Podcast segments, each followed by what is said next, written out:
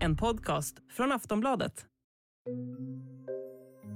Det bistra ekonomiska läget tröskas fram och tillbaka, men nu har en liten uppstickare tagit plats. En diskussion som framförallt var het i början på millennieskiftet. Frågan om huruvida Sverige borde övergå till euro eller inte. Det har gått tjugo år nu sedan svenskarna röstade nej till euron, men dess förespråkare har ju alltid funnits kvar. Och nu har de fått lite färskt vatten på sin kvarn eftersom att kronan sjunker till rekordlåga nivåer i jämförelse med både euron och dollarn. Så vilken valuta är egentligen den tryggaste famnen för Sverige?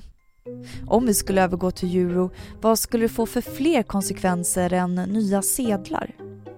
Nej-sidan, vad är deras starkaste argument? Och kan den här debatten komma att växa och faktiskt föra oss till en ny folkomröstning om eurons vara eller inte vara i Sverige? Jag heter Vilma Ljunggren och det här är Aftonbladet Daily. Med mig i studion har jag Andreas Cervenka, ekonomikommentator här på Aftonbladet. Han får börja med att förklara varför diskussionen om huruvida Sverige borde införa euro eller inte har uppstått just nu. Jo, jag tror den enkla förklaringen är att kronan har varit så otroligt svag det senaste året. Den har ju fallit till rekordlåga nivåer både mot euron och mot dollarn. Och det har ju märkts, om man går, åker utomlands så är ju allting väldigt, väldigt dyrt, även om man importerar saker. Så att jag tror att det, det är ganska naturligt att, att man då börjar fundera på, är det verkligen bra med en krona? Och varför är den svagare än dem? Ja, det, det där är inte jättelätt att förklara, men man kan säga så här att en sak som har gjort att många valutor har försvagats mot dollarn, därför att eh, i U S A var man snabbare att höja räntan än i Europa. Sen kan man säga så att i dåliga tider så brukar oftast eh, valutor från lite mindre länder sjunka, för då Då säljer man helt enkelt tillgångar i mindre länder och då sjunker kronan. Eh, sen finns det andra saker som handlar om att eh, Riksbanken har sålt lite kronor eh, för de håller på att ommöblera sin portfölj. Men en förklaring är att eh, internationella investerare är lite oroliga för Sverige och den svenska bostadsmarknaden eh, och fastighetsmarknaden. Och då säljer man svenska värdepapper och när man gör det så, så sjunker kronan. Så att det, är, det är en mix av olika faktorer. För det är ju ett argument som ja-sidan till euro har, att, att kronan är så svag i den globala ekonomin att ingen vill investera i svenska företag. Menar du att det stämmer då? Nej, det vet jag inte. Det, det här handlar ju mer om, om problem som vi själva byggt upp. I, alltså, vi har skapat en bubbla i kanske fastighetsbranschen och på, på bostäder.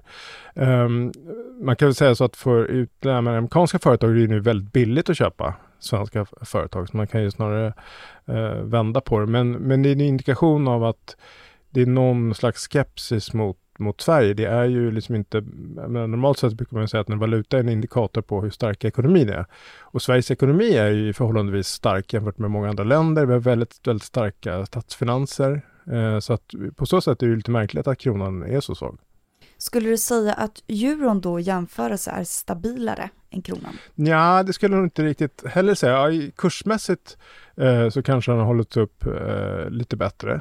Eh, men euron har ju må- många andra problem. Eh, man kan väl säga så här att det är lite extra känsligt just nu. Därför att normalt sett när kronan har fallit eh, tidigare i lågkonjunkturer, då har man sett det eh, lite i Sverige som en krockkudde. Nämligen för då blir det ju billigare eller lättare för svenska företag att, att exportera, eftersom det blir, det blir billigare för andra att köpa svenska varor och man, när man växlar så ökar vinsterna. Och det har man ju sett på många svenska industribolag har ju fått enorma, liksom, enorm medvind av den svaga kronan eller sina vinster. Men nu är det lite känsligt för det här gör ju också att inflationen går upp för det blir dyrare att importera.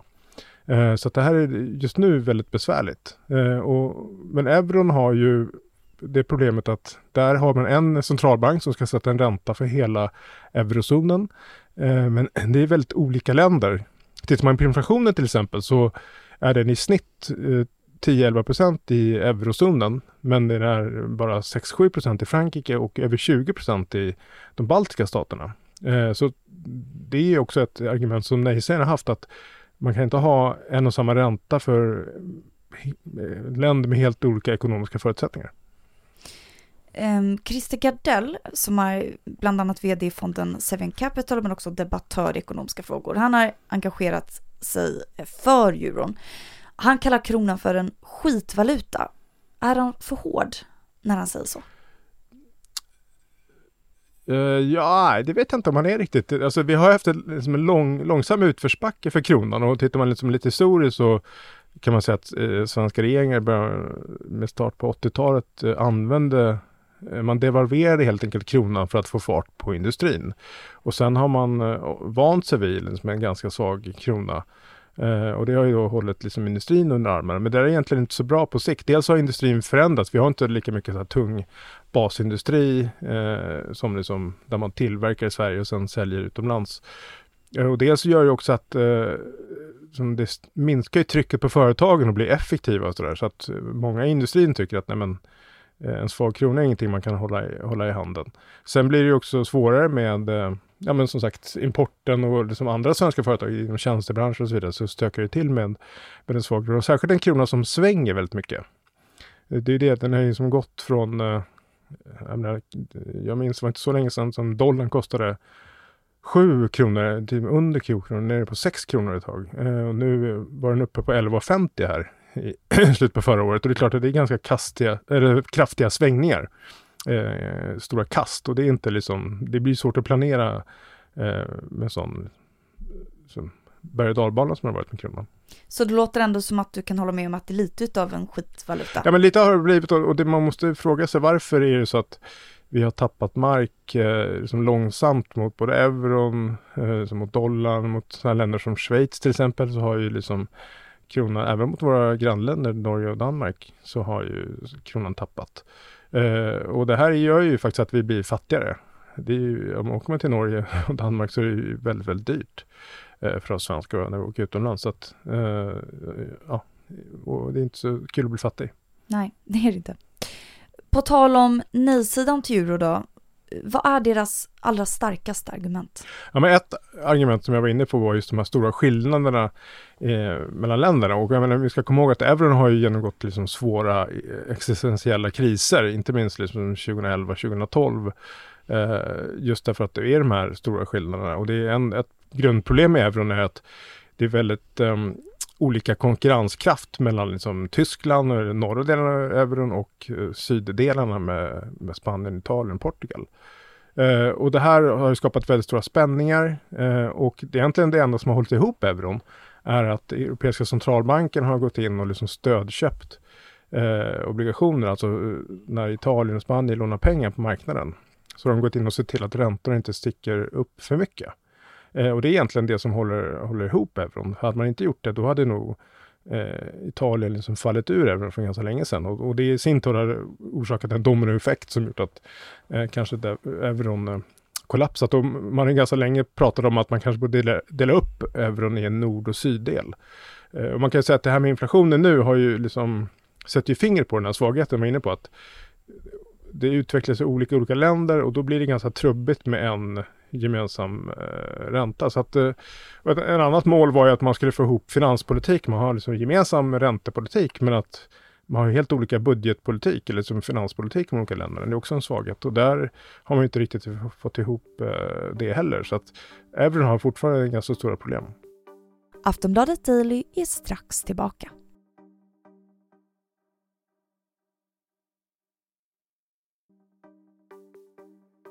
I folkomröstningen tjugohundratre röstade det svenska folket alltså nej till euron. Nej-sidan vann med femtiofem komma nio procent mot ja-sidans fyrtiotvå procent. Men hur annorlunda var premisserna då egentligen?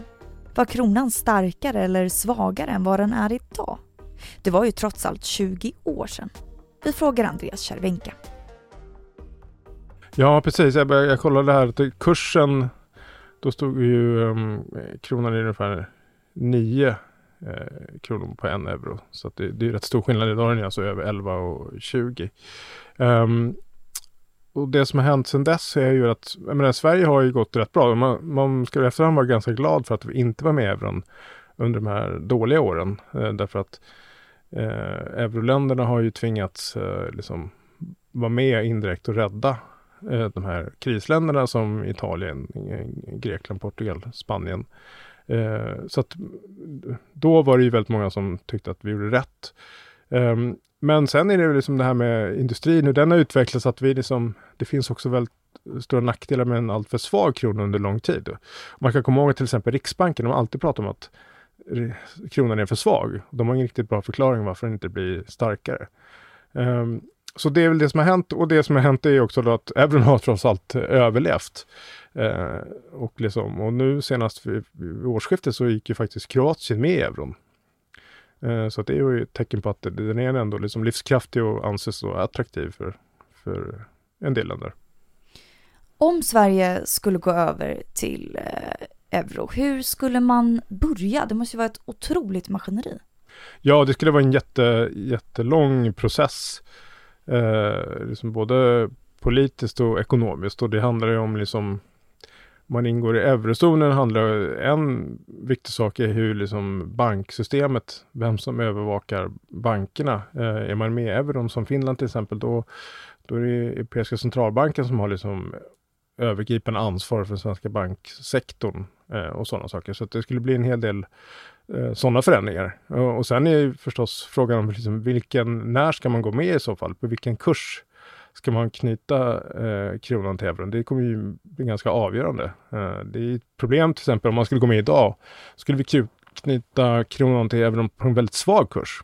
Och det skulle ju liksom göra att inflationstrycket skulle vara kvar ganska lång tid. Och det skulle ju vara ett problem. Så att men framförallt är det ju politiskt, en politisk fråga. För då skulle det bli mycket närmare knutna till, till E U och bli en del kanske på sikt av europeisk finanspolitik också. Och då, det är ju liksom en stor, stor skillnad jämfört med idag. Om vi bortser från det rent praktiska, vilka andra konsekvenser skulle det kunna få om vi går över till euro? Jag tänker lite mer identitetsmässigt. Skulle vi kunna bli ännu mer E U liksom?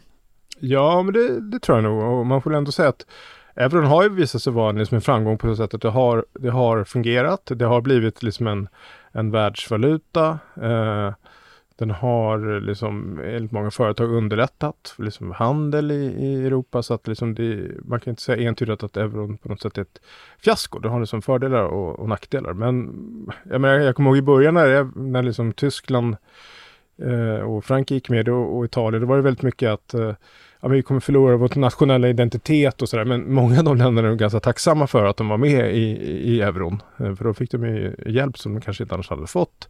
Och sen verkar det som att européer har ju liksom accepterat euron, och det är klart att bara på den enkla nivån när man reser så blir det ju mycket, mycket enklare. Och vad tror du då? Kan vi vänta oss en ny folkomröstning om det här? Det tror jag ligger ganska långt fram i tiden. Alltså det här debatten har precis kommit igång och den var, har ju varit ganska död ända sedan folkomröstningen och framförallt liksom sedan eurokrisen och början på tjugohundratio-talet så har det inte varit aktuellt alls. Eh, utan det kommer ju upp nu när, när kronan har varit svag. Så att jag tror att först vill man ju nog vänta in den här liksom turbulenta perioden vi är nu. Det är inte en idealt tillfälle att gå med i en valutunion, någonting som ska hålla liksom i kanske hundratals år. Så att eh, jag tror att man kan vänta att politikerna vill inte göra någonting förhastat eh, i den här frågan. Men, men den kan nog, om det här fortsätter när kronan är svag så kan den nog komma upp i slutet på den här mandatperioden. Det skulle inte vara helt osannolikt. Åtminstone som en, att någon väcker frågan, att man tar en diskussion. Och det har man redan börjat se på olika håll. Och om du får spekulera ytterligare, eh, vad tror du att en sån folkomröstning skulle kunna landa på idag? Ja, men jag tror att eh, motståndet mot euron har ju varit kompakt. Inte minst sedan eurokrisen. Eh, och nu har det vänt på senare tid. Men jag, om jag skulle tvingas gissa så tror jag att det ändå skulle bli nej i dagsläget. Eh, och man måste komma ihåg att eh, de som har kommit upp på banan nu är ju euroförespråkarna. Men om, om nej-sägarna skulle liksom kraftsamlas så, så kanske det skulle bli en, en annan debatt. Så att, eh, men, men det är jämnare än, än det var på länge. Det är helt klart. Tack så jättemycket för idag. Tack. Du har lyssnat på Aftonbladet Daily med Andreas Cervenka, ekonomikommentator här på Aftonbladet.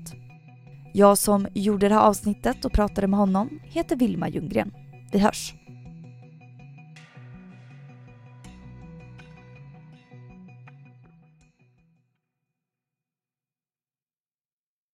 Du har lyssnat på en podcast från Aftonbladet. Ansvarig utgivare är Lena K. Samuelsson.